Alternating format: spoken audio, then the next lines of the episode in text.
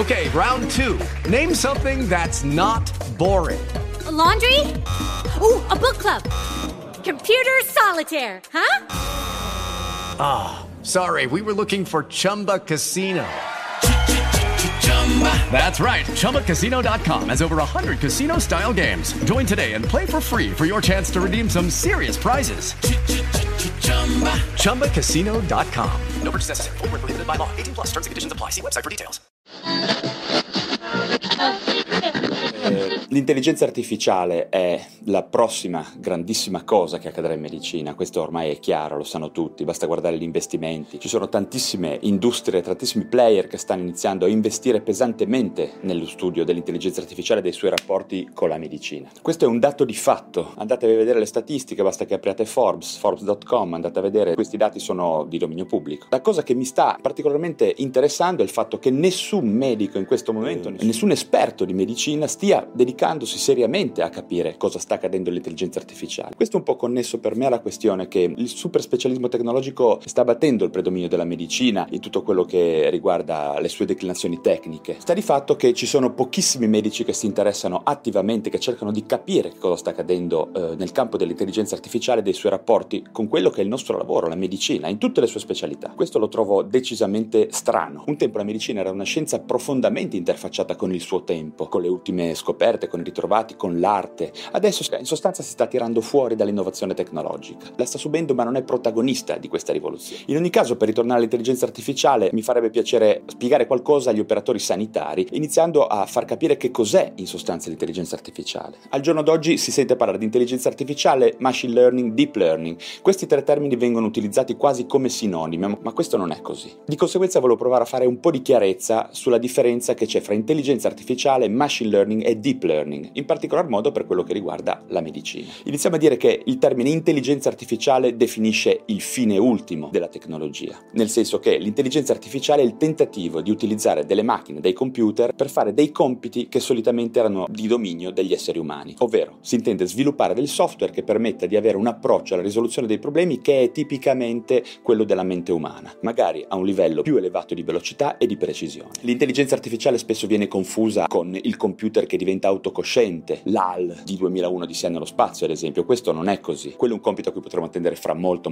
tempo. Quando parliamo di macchine autocoscienti stiamo parlando di una cosa che è estremamente raffinata. Mettiamoci un attimo d'accordo sui termini, quello si chiama non più intelligenza artificiale ma singolarità si definisce, ovvero quando una macchina acquisisce coscienza in senso neuroscientifico del termine, ovvero consapevolezza dei propri atti di conoscenza, in sostanza un'attività psichica che vigila sull'attività psichica e che permette di essere consapevoli. Questo è un fine veramente lontano. Di conseguenza, quando parliamo di intelligenza artificiale parliamo non di singolarità e neppure di intelligenza artificiale generale, ovvero di un'intelligenza che possa essere ubiquitaria e possa dedicarsi a tanti compiti diversi. Quando parliamo di intelligenza artificiale sostanzialmente parliamo di intelligenza artificiale ristretta, ovvero un compito specifico a cui una macchina si può dedicare in una modalità molto simile a quella che potrebbe dedicarsi un essere umano. È molto importante capire come mai sta iniziando a svilupparsi adesso il discorso dell'intelligenza artificiale. È molti anni che l'intelligenza artificiale è una scienza di pubblico dominio, dagli anni 50 direi, con il lavoro di Turing e di molte altre persone. L'intelligenza artificiale sta iniziando a svilupparsi al giorno d'oggi per una questione molto semplice, ovvero che c'è la disponibilità di quei dati che permettono di istruire le macchine a fare dei compiti, quelli che oggi chiamiamo big data. Senza un grande dataset di informazioni l'intelligenza artificiale non può imparare, possiamo solamente scrivere noi degli algoritmi, ma non creare quella che è la caratteristica più importante dell'intelligenza artificiale, ovvero di autogenerare dei catalogatori che permettano di correlare dati con altri dati. Quindi il motivo per cui oggi si sta parlando di intelligenza artificiale è perché al giorno d'oggi ci sono moltissimi dati, in particolar modo in medicina si sta iniziando a sviluppare una cultura della raccolta dei dati, tant'è vero che la maggior parte delle applicazioni dell'intelligenza artificiale avviene in quei campi che già da tempo stanno raccogliendo dati, ad esempio le immagini, quindi stiamo parlando di radiologia e anatomia patologica. A seguire abbiamo moltissime applicazioni in oncologia dove è possibile raccogliere dati per tutto quello che riguarda i biomarker hackers. Specialità più complesse come la psichiatria richiederanno ancora un pochino di tempo per svilupparsi. Il linguaggio naturale, il riconoscimento facciale, il pattern recognition sono tutte discipline che stanno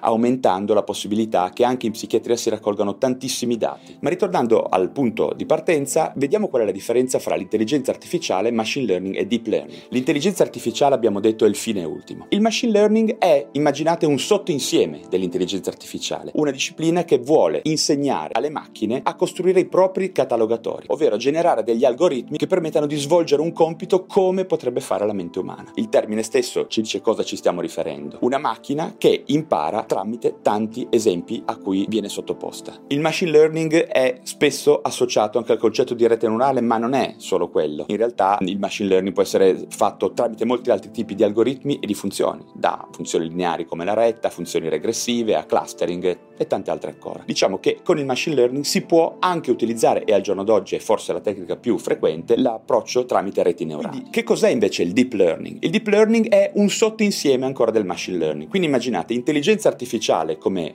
insieme più grande, machine learning, e all'interno del machine learning abbiamo il deep learning. Il deep learning si è sviluppato molto rapidamente negli ultimi anni. Diciamo che la data a cui possiamo fare riferimento è il 2012, momento in cui Google ha fatto uscire un sacco di papers al riguardo, e Google, in particolar modo il suo progetto DeepMind, che ha dato una grossa svolta al deep learning. Il deep learning sostanzialmente è un approccio molto biologico al problema dell'intelligenza artificiale. Cosa succede nel deep learning? Si utilizzano ancora le reti neurali, ma a vari livelli. Quindi abbiamo delle reti neurali interconnesse fra di loro che permettono di amplificare notevolmente la profondità di conoscenza dell'algoritmo, ovvero del catalogatore che stiamo andando a definire con l'insegnamento. Noi sottoponiamo dei casi molto complessi, l'algoritmo che genera il catalogatore impara da questi casi fino a riuscire a fare correlazione di dati molto molto raffinate. Il deep learning è alla base di tutto quello che di più raffinato si ha nell'intelligenza artificiale, dal riconoscimento delle emozioni tramite l'analisi del viso, all'analisi delle grandi dimensioni di mercato, dell'economia, allo studio della meteorologia e della sua incredibile